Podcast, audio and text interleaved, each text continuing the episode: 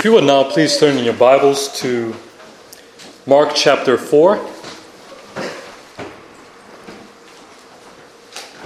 Mark chapter 4. We will be reading verses 35 through 41.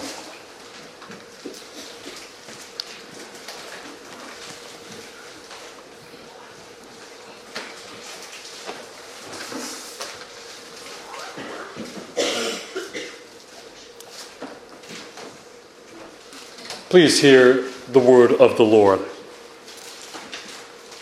On that day, when evening had come, he said to them, Let us go across to the other side. And leaving the crowd, they took him with them in the boat, just as he was. And other boats were with him. And a great windstorm arose, and the waves were breaking into the boat, so that the boat was already filling. But he was in the stern, asleep on the cushion. And they woke him and said to him, Teacher, do you not care that we are perishing? And he awoke and rebuked the wind and said to the sea, Peace, be still. And the wind ceased, and there was a great calm. He said to them, Why are you so afraid? Have you still no faith? And they were filled with great fear and said to one another, Who then is this? That even the wind and the sea obey him. In the name of the Father, the Son, and the Holy Spirit. Amen. Uh, there is a lack in our churches today. What do we lack? What we lack in our churches today is awe and reverence for God. We lack the preaching of the holiness of God. We lack the preaching of who God is, as I mentioned earlier, and his attributes. In other words, churches today are lacking God. Could you imagine? Sermons are becoming more and more about man and man's needs and wants rather than God. And most people today do not have a clear description of who God is. We have uh, the scriptures, and if we take the time to go through them and study the scriptures, go verse by verse, we try to explain who God is, but uh, unfortunately, most people today do not have the time. And they want a clear cut answer. Well, our larger catechism summarizes what the scripture reveals about God, and that He is a spirit in and of Himself, infinite in being, glory, blessedness, and perfection, all sufficient, eternal, unchangeable, incomprehensible, everywhere present, almighty, knowing all things, most wise, most holy, most just, most merciful, and gracious long suffering, and abundant in goodness and truth. And we know that there is only one God, one true and living God, and that He exists in three persons Father, Son, and Holy Spirit. Same in substance, equal in power and glory. What I just described ought to make you feel very small. It ought to make all men feel very small in comparison to a great and awesome God. And it should strike fear into every man's heart. Because no matter how powerful we think we are, God is infinitely more powerful. He is incomprehensible, meaning we can never get to the bottom of who God is. And He is almighty in power. But not only that, the truth of who God is should give the weary sinner comfort in knowing that He is faithful, that He is most merciful and gracious, long suffering, and abundant in goodness and truth. We often forget that. We often forget that in the midst of our suffering, in the midst of our turmoil, when sickness and disease attack our bodies, when a pandemic takes over our country, when enemies rise against us when never ceasing temptations torment the Christian, we forget who God is. But Jesus, in his entire life, was a sermon revealing God and his character. And this is what Jesus wanted to remind us of in our text that He is all powerful and faithful to His people, even when we are not as faithful. Eh, because in everyone's life, at some point or another, there will be trouble. There will be a sudden moment of tragedy or shock. Eh, there will be a moment of fear and anxiety in every Christian's life. And we are not called to be stoics, emotionless, and uh, stone faced, bottling up our fears, trying to ignore our frailty, imperfections, and flaws, and then calling that faith.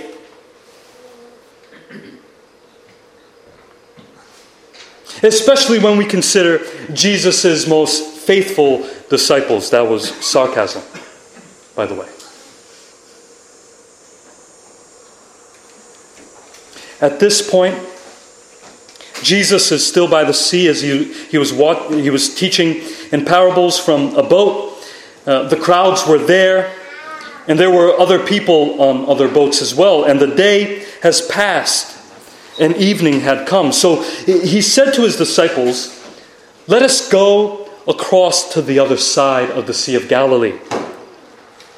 Uh, Jesus needed a break from the crowd. So they took him on a boat. This is presumably uh, Peter's boat.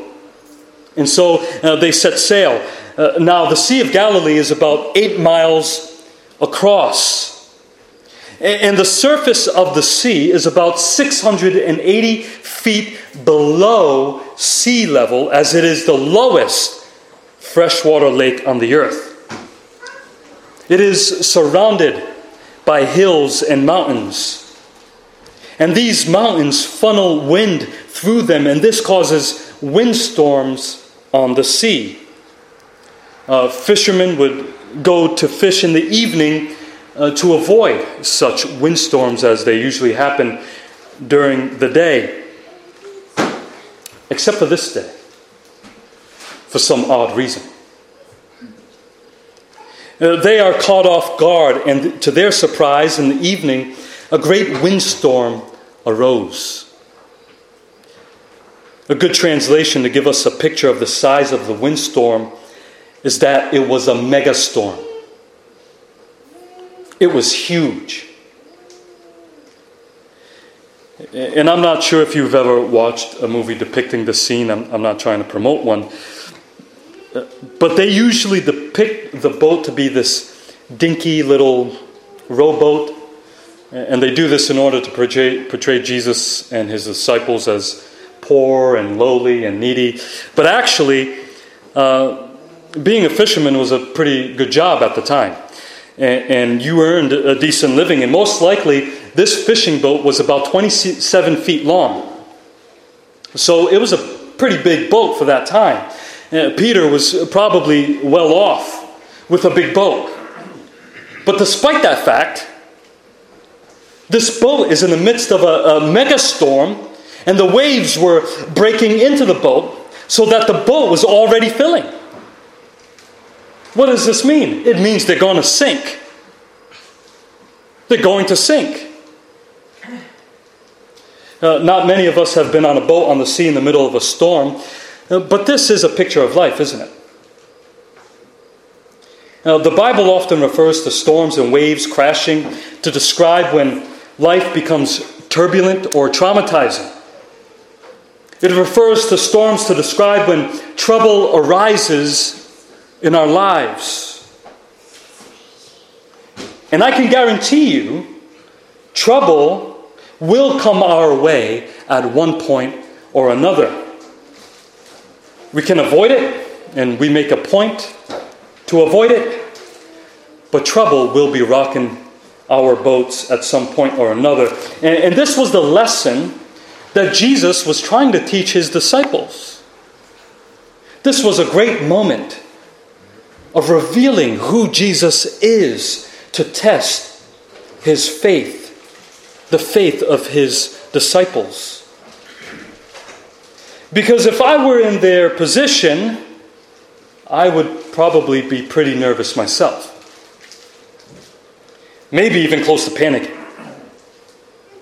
Because we know we stand no chance against a storm.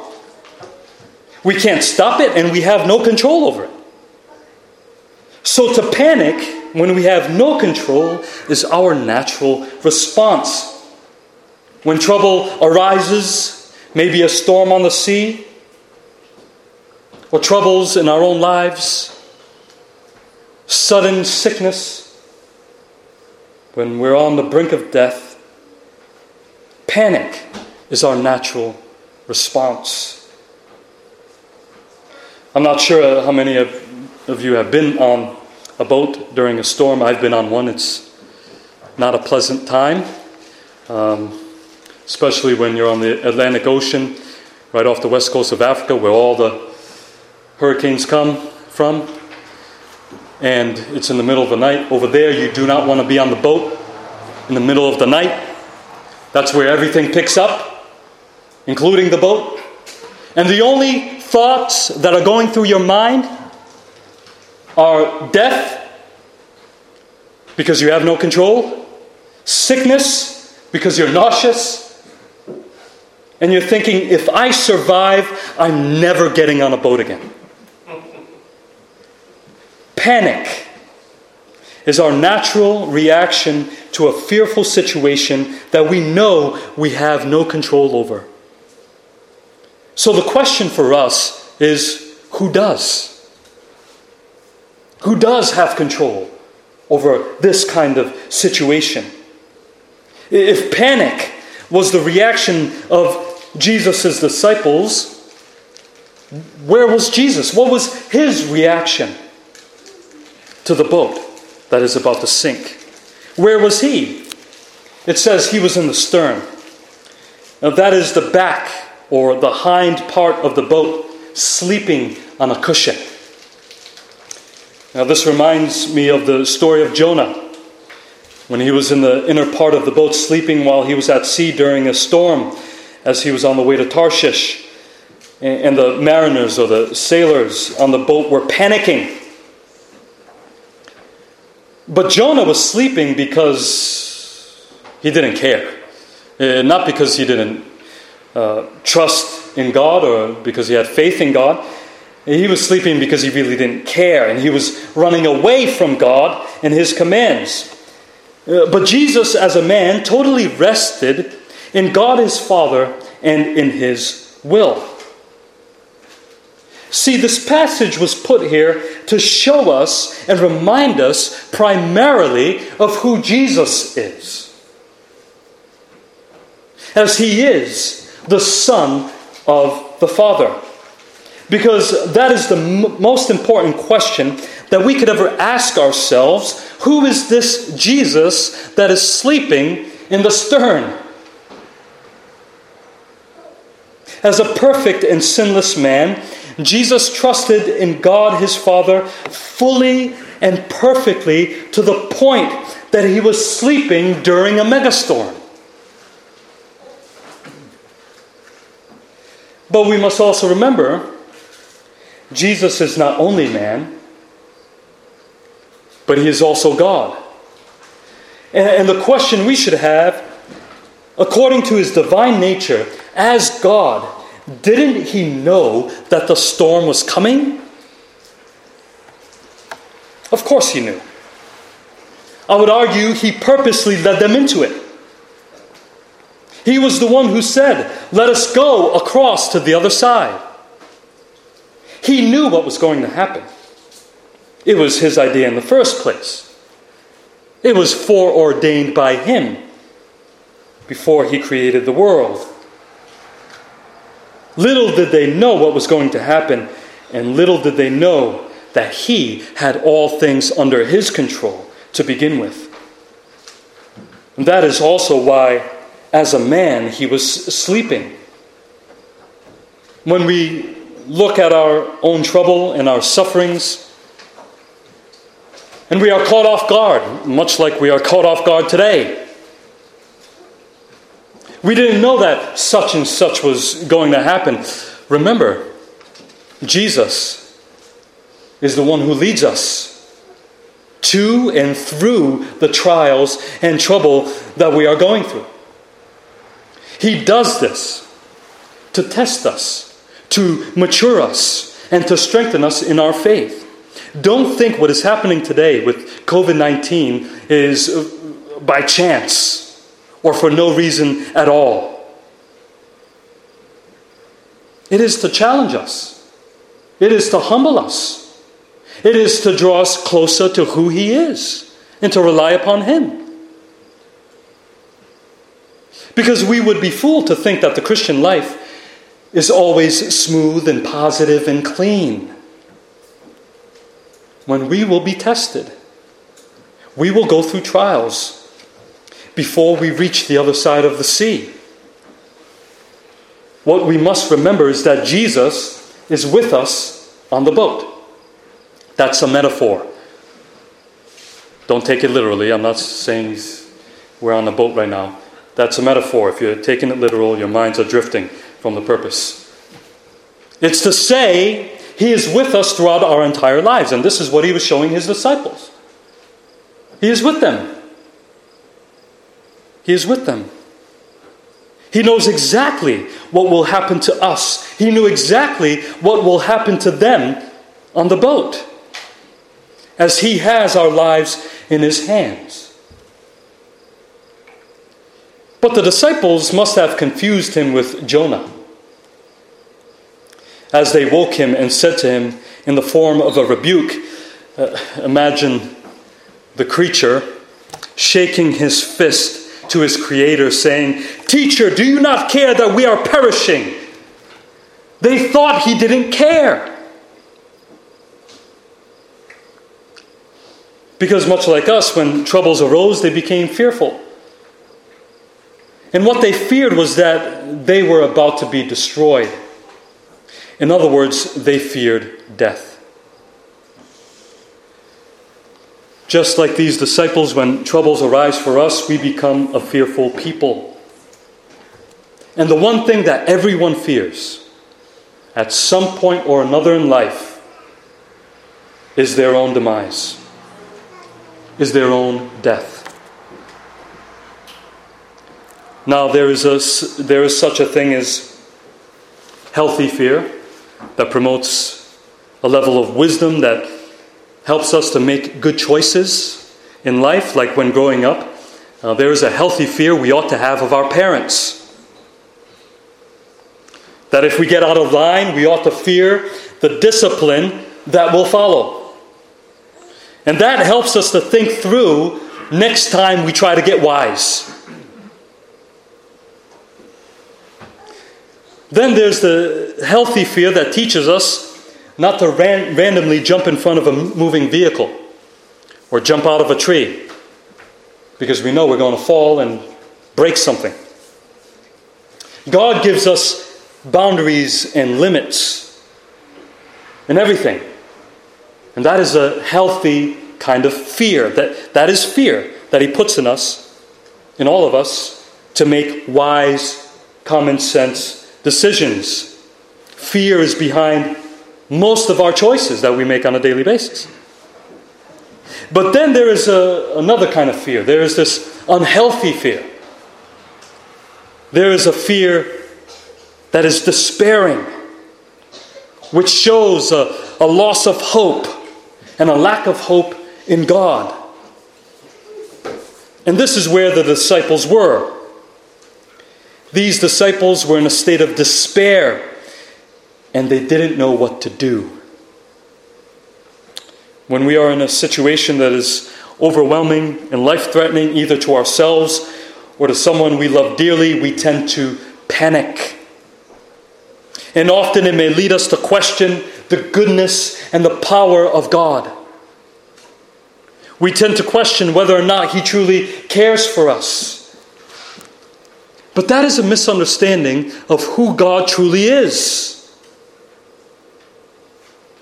And they misunderstood Jesus and who he was. Like I said, we lack a knowledge of who God is in himself. And throughout Jesus' ministry, he was showing us who God is in, bits and in pieces. His divine nature was working very humanly through his human nature.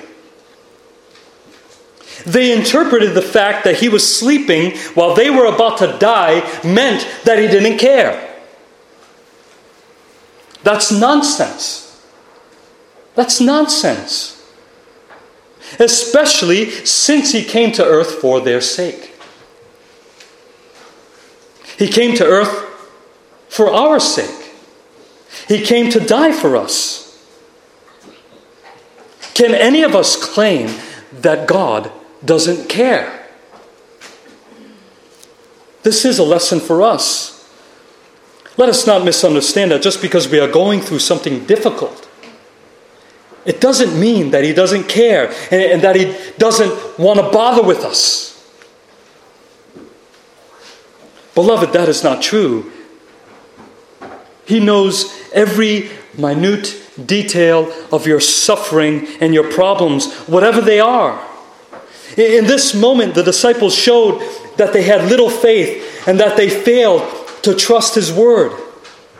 We too are of little faith, and we lack, lack trust in His word. We have little faith in His love and care for us, which means we lack faith in who God is in Himself.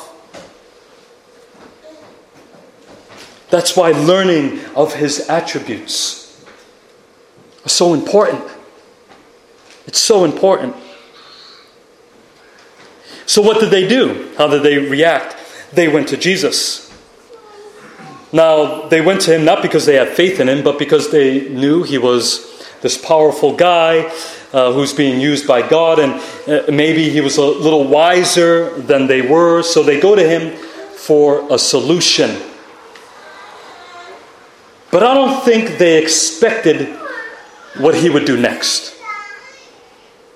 And what he would do next would teach them a different kind of fear, another healthy kind of fear. What was his response to their questioning? It says, And he awoke and rebuked the wind and said to the sea, Peace, be still. And the wind ceased and there was a great calm. Uh, uh, the word great there's mega again. Mega calm. Just like that. Now imagine the look on their faces at that point. They just witnessed a glimpse of the glory, the majesty, and the power of Jesus. He stilled the chaos and the torment. Just like he silenced the demons, he silences all nature at his command. Just like he did in the beginning when he spoke all things into existence and he set the limits of the waters and how high it should rise and how far into the land it should go. He says to the sea, Peace, be still. So he responded to the disciples in their rebuke the same way God responded to Job when he was questioning God. When God said, Where were you when I laid the foundation of the earth? Tell me if you have understanding. Or who shut in the sea with doors when it burst out from the womb? When I made clouds and its garment and thick darkness its swaddling band, and prescribed limits for it, and set bars and doors, and said, Thus far shall you come, and no farther, and here shall your proud waves be stayed.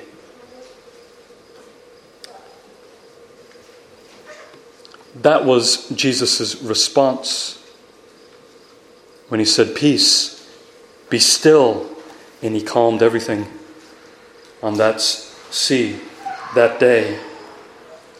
And when he returns, all things will be silenced before him, and all the noise of life, all the suffering and the chaos will be put to rest in the lives of those who believe in him. There will be a, a mega calm when he returns for believers.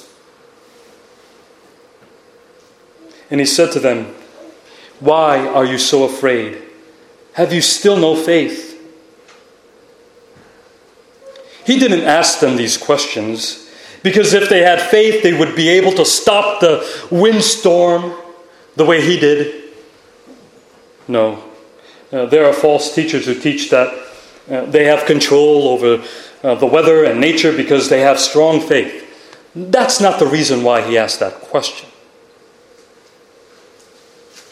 But the reason why he asked the question and the reason why Jesus had control over nature is because he created it. It's because he created it. And he questioned his disciples because they doubted his care. They doubted his love for them. They doubted the goodness of God. They feared death would be the end of all things. Like us. Just like us. They focus more on their situations and their circumstances rather than on Jesus and his trustworthiness. And this is a call for all of us in the midst of the stormy seas of life to focus on Jesus rather than on our circumstances. Because Jesus has come to cast out that fear by becoming man, like the author of Hebrews says. Since therefore the children share in flesh and blood, he himself likewise partook of the same things, that through death he might destroy the one who has the power of death, that is the devil, and deliver all those who through fear of death were subject to lifelong slavery. He has come to free us from that fear, from that despairing fear that leaves us to question the goodness and power of God. Yet it says, and they were filled with great fear. There it is again mega fear. There was a great storm. Jesus brought a great calm, and now there is great fear.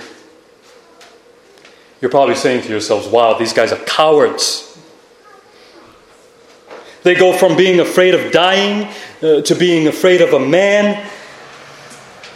But this is not uh, an unhealth, unhealthy fear to have. This is a healthy fear. This is a healthy fear. We ought to fear the power and holiness of God. For the Christian, it is what the scriptures call a reverent fear, an awesome fear. They stood in awe over the wonderful works of God. They stood in awe of who He is in Jesus. He was trying to teach them to fear in the right way. Now, that's not the outcome, but that, that's what he was trying to do. And this should be the way we respond to Jesus. That should be the way we respond when we understand more about who He is as He is revealed to us in Scripture. We ought to be filled with awe and a godly fear, not a fear that despairs over life itself, but a fear that leads us to heartfelt worship and adoration, adoring the majesty and beauty of our faithful Savior. That is the kind of fear we ought to have. But they didn't understand fully who he was at this time, and they didn't get it at this point, and they didn't understand why they sensed such fear. They were filled with great fear, a fear they probably uh, couldn't explain at the time if you asked them. If they were on dry land, not surrounded by water, they would have run for their lives. Because all men fear the holiness of God. All men fear the holiness of God. That's why we suppress the truth of God in unrighteousness. When confronted with the holiness of God, fear pierces the hearts of men, and we naturally try to hide from God. We can put on a show for now, and there are those who speak and act as if they wouldn't fear if Jesus would show up at their doorstep, like, hey, come right on in.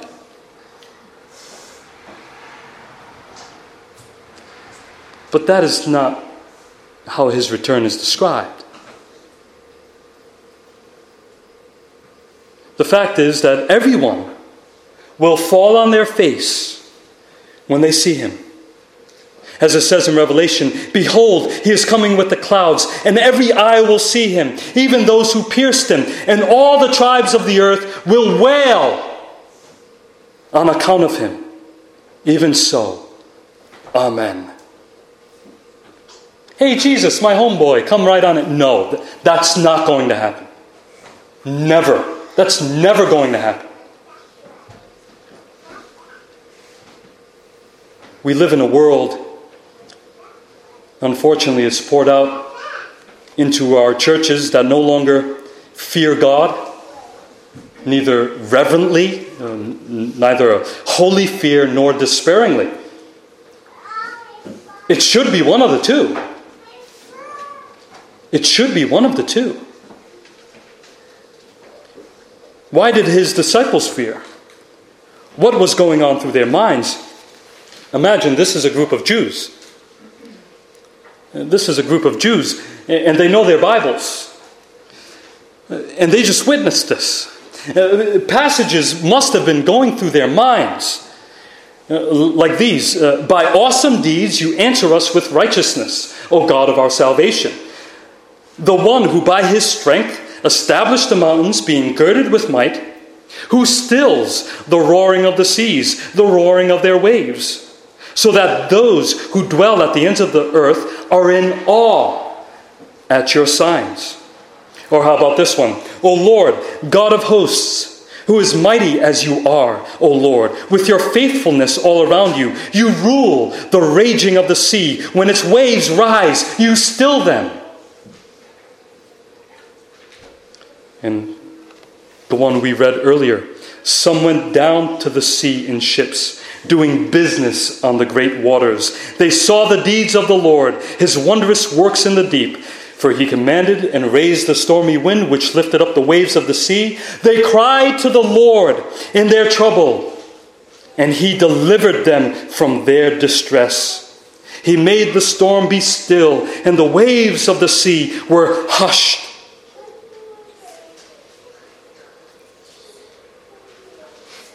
Now think of them in this situation and what they just witnessed. God was with them in the boat. God was with them in the boat.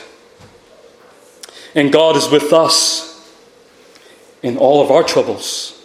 He is our deliverance. But like I said, they didn't get it. They still ask the question Who then is this that even the wind and the sea obey him? They didn't quite get it, and they don't get it for a while. Some pieces of the puzzle are connected, and some pieces are not throughout the story. So it happens with us as well. Uh, they couldn't uh, explain what happened. It was humanly impossible to figure it out with worldly thinking. And just like the world, uh, they try to group Jesus in with everyone else. They try to put him in a group or a category. Oh, he's a great prophet, he's a great teacher, a great wonder worker at best. They may have thought he was just a powerful guy. Isn't that the way the scriptures teach us about the Messiah? That he's just some guy that's going to come and liberate us from our political enemies. But the fact of the matter is, he is not like everyone else. He is not like everyone else who came to teach some high moral ground that we are to aim for. He just showed and proved to them that he has control over nature. The wind and the sea obey him because he is the creator. And he said in his way, This is why you shouldn't be afraid. Because he has control over life itself. He decides who lives and who dies as he upholds the universe by the word of his power. And he can be trusted to save. This text ought to bring all of us to the fear of the Lord with awe and reverence and worship. But if you reject this Savior, then you ought to despair over your sin.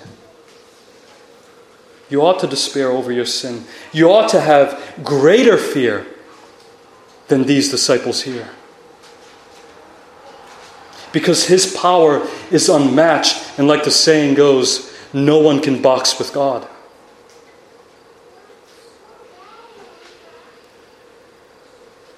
And this man, like Jonah, will save his people from the storm. Jonah was offered as a sacrifice when he was thrown off of the boat to appease God's wrath. And the sailors on the boat repented and believed in his God. They turned from their false gods and idols who could not save them from the stormy sea, and they worshiped the true and living God. And by the end of this letter, this is what the disciples do they turned and worshiped this God that was with them on the boat. Now, the main difference between Jesus and Jonah is that Jonah was a sinner. But here we have the sinless Son of God who will take up the cross to save these sinners who are on this boat, to save you and me as well. And though they were in the midst of a storm, that boat was the best place for them to be in because they were with their Savior, unlike the rest of the world. Who then is this? Ask yourself this question. This is the most important question you could ever ask yourself. Who then is this that even the wind and the sea obey him? Who is this that all creation and even the demons obey him? Who is he to you? Is he your Savior? If we are putting our trust in anything else but him, our trust is misplaced. Who can deliver you from the storms of life? Who delivered me on that boat off the west coast of Africa? If you only saw the size of that boat, it actually sunk the year after I, I was on it, by the way. He is our only hope. Where are you today? Where is your heart? Are you despairing over your situation? Are you despairing over what's going on around you? Or what's going on in Lisbon with this uptick? We take the proper precautions, of course. We're not to be foolish, but are you in despair? Are you in despair? Have you lost hope? Remember, Jesus is the only one who can calm the soul, just as he calmed the storm. So I ask you to take up his call and rest in him. Amen.